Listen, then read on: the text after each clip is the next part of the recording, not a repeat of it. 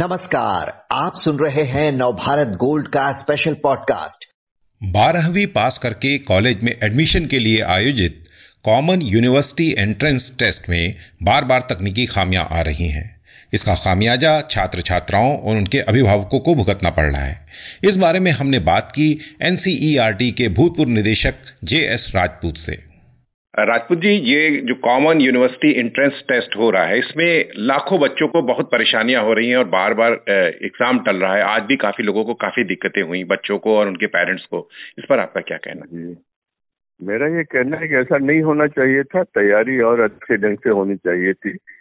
और, ये जिन्होंने ऑर्गेनाइज किया है, उनको देखना चाहिए था कि ये संभावना हमेशा बनी रहती है कि जो पेपर्स वगैरह वो भेजेंगे, वो ठीक से डाउनलोड हो जाए, समय से हो जाए। तो उस व्यवस्था का जो पुनर्वीक्षण होना चाहिए था, जो उसका सुपरविजन होना चाहिए, शायद उसमें कहीं कमी रह गई। राजपूत जी, जब इतना बड़ा एग्ज़ाम हो रहा हो, जिसमें पंद्रह लाख बच्चे भेज, बैठ रहे हो, और उन बच्चों में से भी बहुत सारे ऐसे हैं जिनको दो दो, तीन तीन अलग अलग सब्जेक्ट से एग्ज़ाम देने पड़ रहे हो तो क्या इन चीज़ों का पहले आकलन नहीं करना चाहिए था कि सर्वर पे कितना लोड आएगा टेक्निकल प्रॉब्लम्स कितनी आ सकती हैं? तो कहीं ना कहीं इसमें किसी की जवाबदेही तय होना होने की ज़रूरत है कि नहीं? जवाबदेही तो देश में अनेक चीज़ों की आवश्यक है और वो जवाबदेही में हम सब आ जाते हैं कहीं न कहीं, लेकिन ये जो प्रकरण है जिस पर आप चर्चा कर रहे हैं, उसके बारे में हमें पूरा निष्पक्षता से ध्यान देना चाहिए कि ये परीक्षा आयोजित की गई, सारी तैयारियाँ की गई, लेकिन पहली बार हो रही थी, उसमें तकलीफें हुई और निश्चित रूप से उसको सुधार करने की आवश्यकता है। मैं तो यही कहूँगा, और मैं उसमें नहीं जाऊँगा कि किसकी ज़िम्मेदारी है, क्या पूरी व्यवस्था की ज़िम्मेदारी है। जो कॉलेजेस में, स्कूलों में जहाँ पर परीक्षा हो रही थी, उन लोगों की भी ज़िम्मेदारी है। जिन्होंने इसकी परियोजना बनाई है, वे तो नैतिक रूप से उसके लिए जिम्मेदार हैं या जो इसके लिए पूरी तरह से जिनके आयोजन करने का, जिन पर जिम्मा था वे भी जिम्मेदार है। लेकिन मैं अपराधी को ये मैं नहीं कह सकता कि उन्होंने प्रयास किया है और कई बार होता है। हमारा जो मंगलयान जा रहा था एक बार कोशिश हुई बहुत कुछ हुआ असफल हो गया दूसरी बार सफल हो गया। तो उसमें ये तो नहीं कह सकता था कि किसी की ज़िम्मेदारी फिक्स की जाए। पर तो आज तक नहीं हुई। एक चीज़ ये लगती है ना कि आपने जिस ढंग से पूछा उसी ढंग से मैं आपको उत्तर दे रहा हूँ।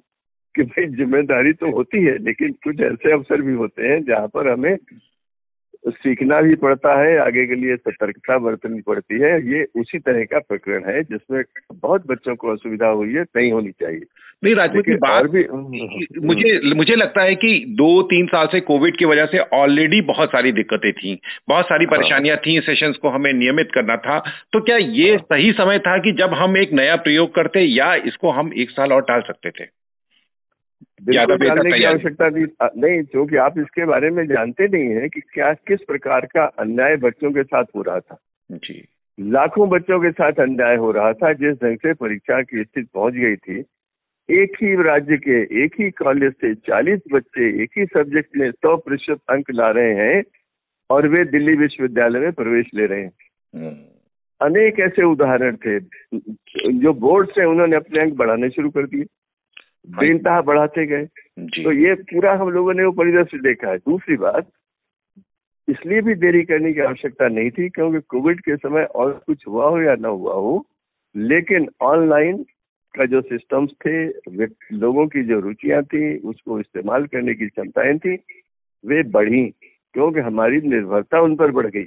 इसलिए मेरे हिसाब से ये एक अन्याय को हटाने के लिए हुआ इसमें त्रुटियाँ हुई। और कमी आई। ये बात सही है। लेकिन व्यवस्था तो ये करनी ही पड़ेगी। कोई एक ऐसा परीक्षा बनानी पड़ेगी जहाँ जो उदाहरण मैंने दिया है, जो कई वर्षों से चल रहा है और सारी दिल्ली जानती है, शिक्षा जगत के लोग जानते हैं कैसी स्थिति हो रही, उससे निपटना ज़्यादा आवश्यक है। ये मेरा विचार है। तो आपको क्या लगता है, जिस तरह की परेशानियाँ टेक्निकल दिक्कतें आ रही हैं, इनसे मतलब इस, इससे निपटने के लिए क्या हम कोई और तरीका परीक्षा का इख्तियार कर सकते हैं आगे, कि इसी तरह से होनी चाहिए? जो तकनीक आई है, सबसे अधिक उपयोगिता उसी की है। उसमें जहाँ पर कमी रह गई है, उसको ठीक करने की क्षमता हमारे लोगों में है। और ये क्षमता अब हमारे कॉलेजेस स्कूलों में हर जगह, हर शहर में पहुँच चुकी है। इसलिए इसी पर निर्भर होना पड़ेगा। दूसरा कोई विकल्प मेरे मस्तिष्क में तो नहीं है जिसके आधार पर हम कह सकें कि हाँ इसको छोड़ दिया जाए और आगे बढ़ा जाए।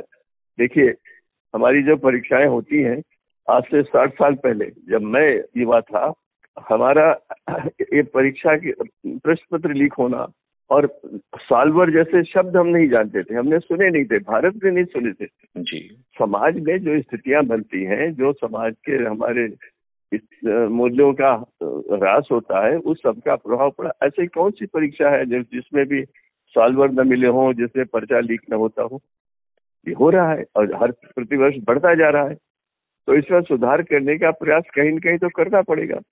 संभव है ये परीक्षा अगले वर्ष पूरी तरह से निष्पक्ष हो जाए, क्योंकि उन्हें समय मिलेगा और वो करेंगे।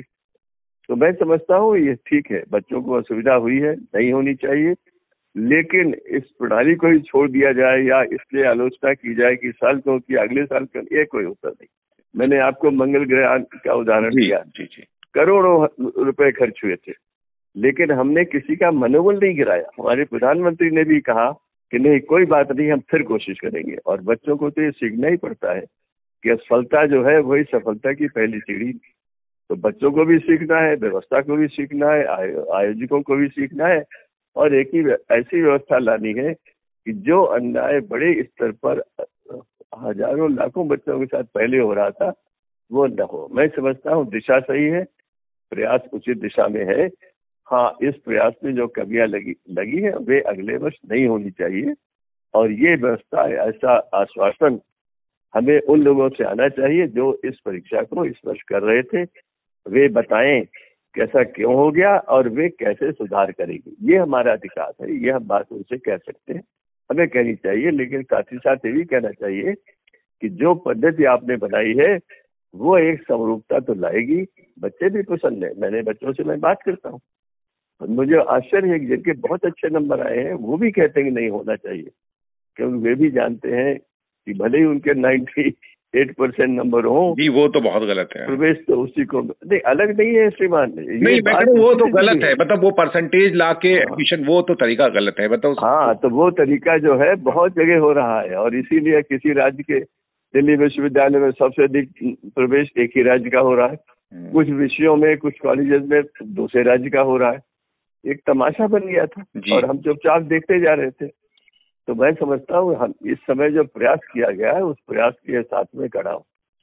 सर आप बहुत अनुभवी हैं शिक्षा क्षेत्र में तो आगे जो हमारे सत्र हैं वो नियमित रहें और अभी पोस्ट ग्रेजुएशन के भी एग्ज़ाम होने हैं उनको ठीक कर ठीक ढंग से कराया जाए। आप क्या सलाह देना चाहेंगे? मैं ये सलाह देना चाहूँगा कि हमारे जो विश्वविद्यालय के कुलपति हैं वे पूरी निष्ठा के साथ कार्य करें। मैं स्वयं एक बड़ी संस्था का प्राचार्य रहा हूँ। निदेशक रहा हूँ एनसीआरटी का। मैं जानता हूँ कि समय के साथ कैसे काम कराया जा सकता है और कराया जा सकता है, कराया जा रहा है कई जगहों पर।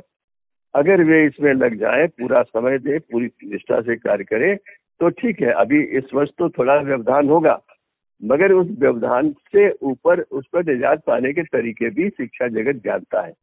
और वे प्रयास कर सकते हैं कि अगले वर्ष से हम इस स्थिति में आ जाए कि हमारे किसी बच्चे को ऐसा न लगे कि कोई भी व्यवधान हो रहा है।